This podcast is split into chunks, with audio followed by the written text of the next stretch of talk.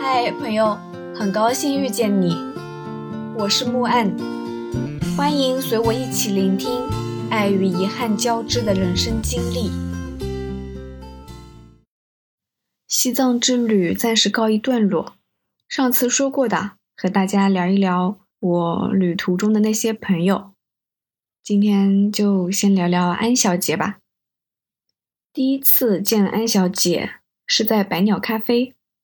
他帮我点了红丝绒蛋糕，古朴长方的黑色托碟上，糖粉撒了只优雅的白鸟。安小姐纤瘦漂亮，头发胡乱的抓个髻也很文艺，是一个纸质书的作者，写唯美伤感的爱情小说。前两天见到她穿白色宽松的 T 恤，麻布半身裙，白色球鞋。我夸他文艺，他眼一瞪说：“胡说八道，我一点也不文艺。”他文艺如百鸟的外表下，裹着一个让人咋舌的灵魂。他当过好几年的记者，暗访过毒品交易。据说有一种毒品啊，是因为他的报道才被公安部重视，列入了违禁名单。他访过盗墓。也下过古墓，还被雾霾进去过。他出过很多凶案现场，近距离的查看过尸体。我问他，当时那么年轻，看那么多凶案现场的尸体，不怕吗？他说，怕啊。所以现在，哪怕我不做记者很久了，还是很胆小，还常哭。我说，你这么多素材。完全可以写出来很多曲折离奇、情节诡异的小说啊！他回答：“当事情常常发生在自己的身上时，宁愿沉默，写不出来。”这我同意。我老写悬疑啊、恐怖啊，其实我生活一片明朗。我写过血腥的场面，但其实路边死了的猫狗尸体我都不敢看。安小姐的老公曾经是她的同事，两人出现场时，子弹在身边嗖嗖飞。后来她老公做了纪实摄影师，得过摄影界无数的高含金量的国内外大奖。我常和他聊起旅行，他有很多次独自西部旅行的经历，比我更早，兜的圈子也更深。而他讲的一些注意事项。常让我目瞪口呆。第一，出去玩的时候穿很宽松的裤子，绝不穿紧身裤。我说：“为什么啊？”我不但会穿，而且很偏爱，几乎所有的裤子都是紧身裤。安小姐说：“穿紧身裤显身材啊，会引人注意。”第二。不带漂亮衣服，尽量穿的土、臃肿，不化妆，不抹口红。我说：“一定要这样吗？”我虽然不至于穿的花枝招展的，得体的衣服总要带几件的，也会稍微修饰一下。安小姐说：“你想想，犯罪分子会最先注意到什么人？你越显眼，就越先入他的眼。”第三。从来不吃别人给的东西，哪怕是一块口香糖。我说：“为什么啊？我有时会吃诶。我吃过别人的口香糖、水果、零食。写到这里，我觉得我像个讨饭的。安小姐说：“不为什么，因为我出过太多次凶案现场，知道太多故事。你能保证？”瓶子里倒出来的一定是真的口香糖，而不是迷药吗？我每当安小姐用“因为我出过太多次凶案现场”来开头的时候，我就没有任何意见了。第四，如果万不得已坐出租车的副驾，或者走夜路时身后有人，应该拿围巾挡住脸。我说：“为什么啊？”安小姐说。难道你不怕背后突然有人拿进了迷药的手帕捂住你的嘴鼻吗？所以得先自己捂住。好吧，但是如果真出现那样的人，你也打不过吧？第五，尽量不要搭车，最好坐公共交通。如果需要跟人拼车，要仔细观察对方是什么人。一般来说，有老人或者孩子会相对比较安全。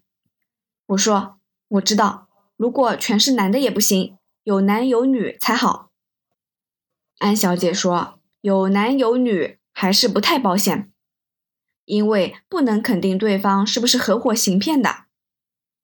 我心想，生活真是艰难啊。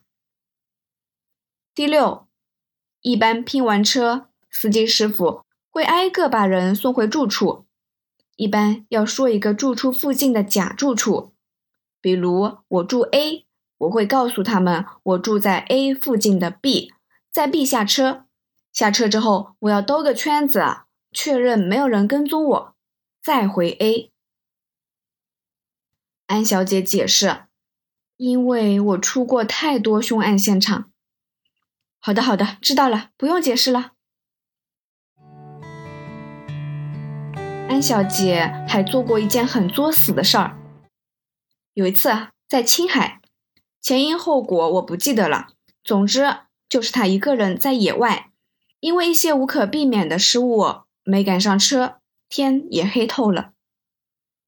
安小姐很无奈，说：“我也不想搭车，但是我没办法，一个人在野外也很危险。”等了很久，等来一辆车，只这一辆，车门打开，车里全是男人，面目还不像善类。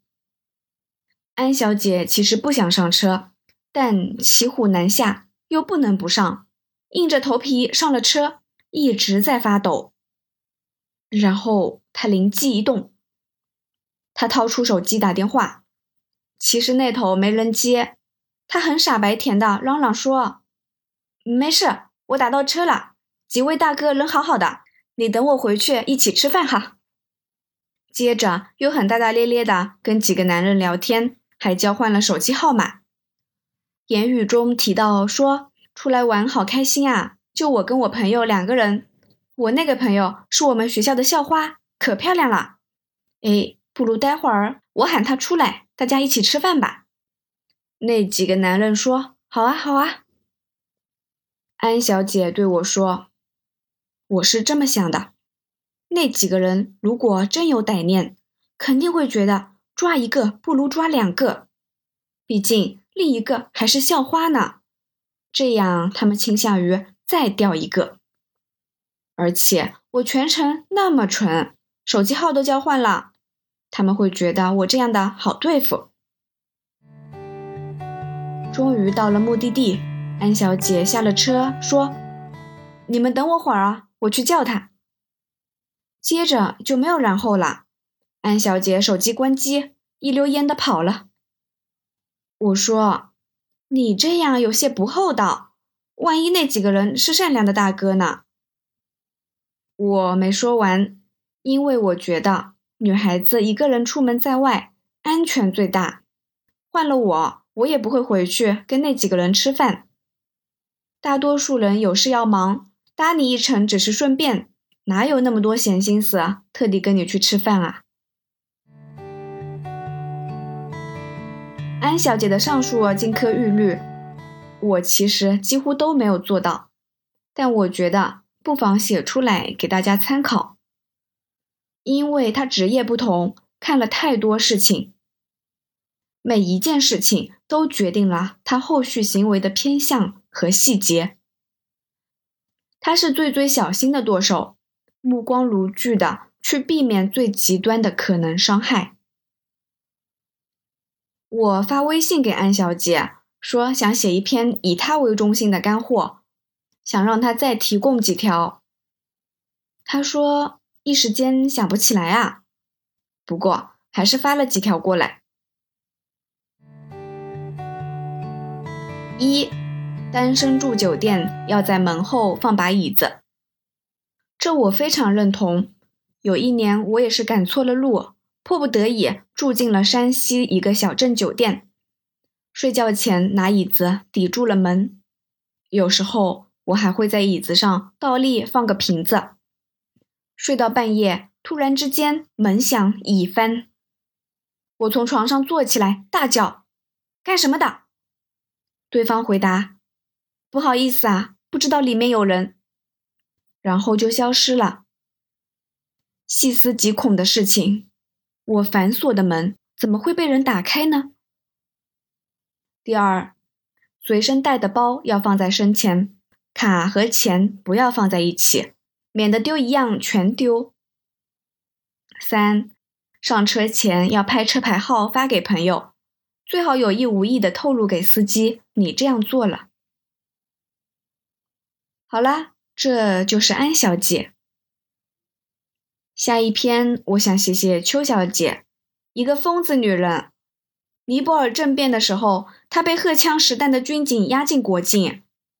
埃及哈利利市场爆炸的时候，她就在现场。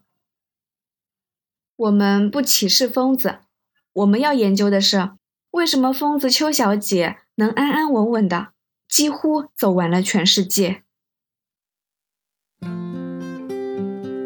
感谢收听。希望这个播客能陪你度过每一段孤独的旅程，彼此温暖，彼此治愈。希望来到这里的你可以放下一天的疲惫，尽享这人间好时节。也欢迎大家转发、订阅、赞赏、支持。我们下期见。